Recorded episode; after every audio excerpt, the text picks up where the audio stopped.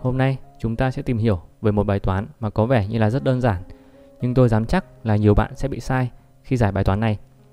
Đây là bài toán về thời gian chờ xe buýt. Giả sử hàng ngày bạn phải chờ một chuyến xe buýt.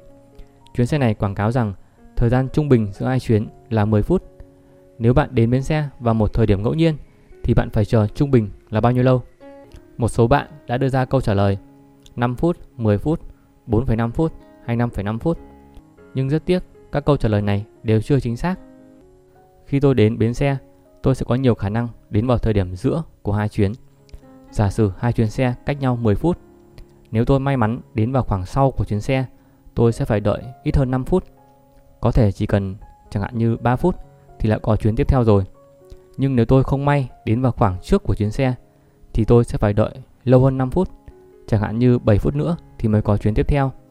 Nên có vẻ như nếu tính trung bình thì tôi sẽ phải đợi 5 phút. Đó là một lập luận hợp lý. Nhưng điều này chỉ đúng khi các chuyến xe là cách nhau chính xác 10 phút. Có nghĩa là khi thời gian giữa hai chuyến là bằng nhau và bằng 10 phút.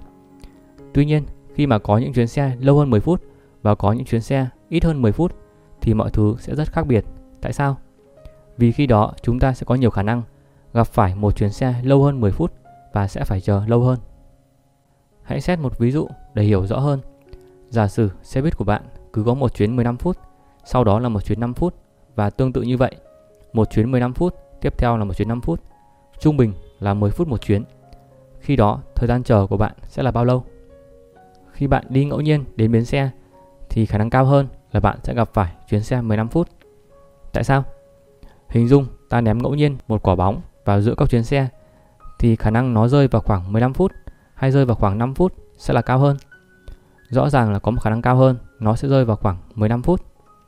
Như vậy, có tới 15 chia 20 bằng 75% sẽ rơi vào khoảng 15 phút.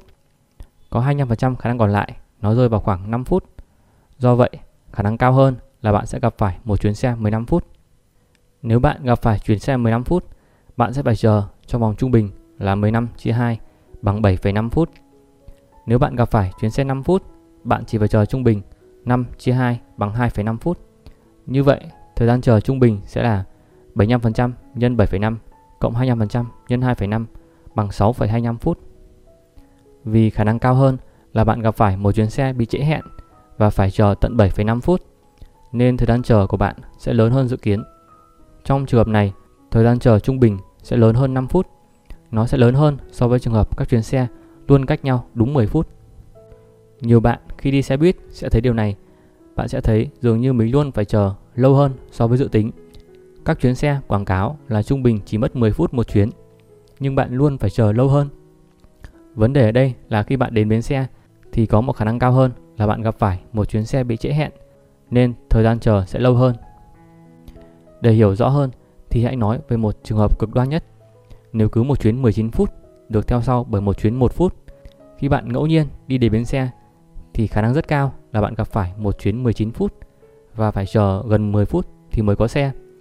Chuyến xe 1 phút xuất hiện rất nhanh nên bạn rất khó để bắt được chuyến xe đó. Do vậy, tính trung bình thì bạn phải đợi gần 10 phút. Và để có một câu trả lời cuối cùng cho bài toán này thì đáp án là thời gian chờ sẽ phụ thuộc vào sự nhanh chậm của các chuyến xe. Một điều mà tôi có thể chắc chắn là thời gian chờ sẽ lớn hơn 5 phút. Điều này được gọi một cái tên đó là nghịch lý kiểm soát. Tiếng Anh đó là Inspection Paradox. Trong việc chờ xe buýt, nhà quản lý xe buýt đã đưa ra con số đúng. Đúng là trung bình thì 10 phút có một chuyến xe. Khi chúng ta nhìn vào con số này, chúng ta sẽ nghĩ rằng phải chờ trung bình là 5 phút. Nhưng thực tế thì một bộ phận lớn người đi xe sẽ phải chờ lâu hơn 5 phút. Lý do như tôi đã nói ở trên, một khả năng cao hơn là chúng ta sẽ phải chờ một chuyến xe bị trễ hẹn. Các chuyến xe nhanh hơn thì có ít người được lên xe hơn. Các chuyến xe trễ hẹn thì lại nhiều người phải chờ hơn. Vì vậy mà nhiều người sẽ phàn nàn và bực bội, nghĩ rằng thời gian các chuyến xe là lâu hơn so với quảng cáo. Cuối cùng thì cả bạn và những người quản lý xe buýt đều đúng về các con số, chỉ là chúng ta có những góc nhìn và cách tính toán khác nhau. Nghịch lý này là rất khó nắm bắt và nó gây lên hiểu lầm cho rất nhiều người. Giờ thì tôi mong là các bạn đã hiểu được về nó. Thử nghĩ xem, hàng ngày có hàng triệu người đang đợi trên các chuyến xe buýt và họ không hề biết rằng mình đã nhận thức sai như thế nào. Bạn là một trong số ít những người có thể hiểu được sai lầm đó và không bị nó lừa dối. Đây cũng là một điều mà bạn sẽ không bao giờ được học ở trường nhưng là một thứ mà bạn gặp phải hàng ngày và cần biết về nó. Khi mà bạn đã hiểu được vấn đề này thì bạn sẽ thấy nó ở khắp mọi nơi. Hãy xét một ví dụ khác. Một trường học nói rằng trung bình có 30 học sinh một lớp. Một nhóm nghiên cứu thực hiện khảo sát với các học sinh. Họ hỏi từng học sinh xem lớp học của học sinh đó có bao nhiêu người. Sau cuộc khảo sát, con số trung bình tính toán ra là 43 học sinh một lớp. Vậy thì tại sao lại có sự khác biệt đó? Có phải nhà trường đã nói dối về con số trung bình? Để đơn giản, hãy xét một ví dụ khi mà trường học đó chỉ có đúng hai lớp học. Một lớp có 10 học sinh, một lớp có 50 học sinh. Khi đó trung bình sẽ là 30 học sinh một lớp. Nhưng nếu bạn khảo sát các học sinh thì sao? 10 em trong lớp đầu tiên sẽ nói rằng lớp mình có 10 người, trong khi 50 em trong lớp thứ hai sẽ nói rằng lớp mình có 50 người.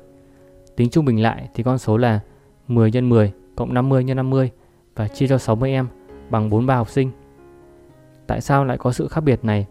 Hãy nhìn xem, khi bạn khảo sát học sinh thì khả năng cao hơn là bạn gặp phải một học sinh trong lớp thứ hai, lớp đông người hơn. Học sinh này sẽ nói rằng lớp mình có 50 người. Một khả năng nhỏ hơn là bạn khảo sát một học sinh trong lớp 10 người. Do vậy con số trung bình sẽ bị lệch về gần với giá trị 50 hơn.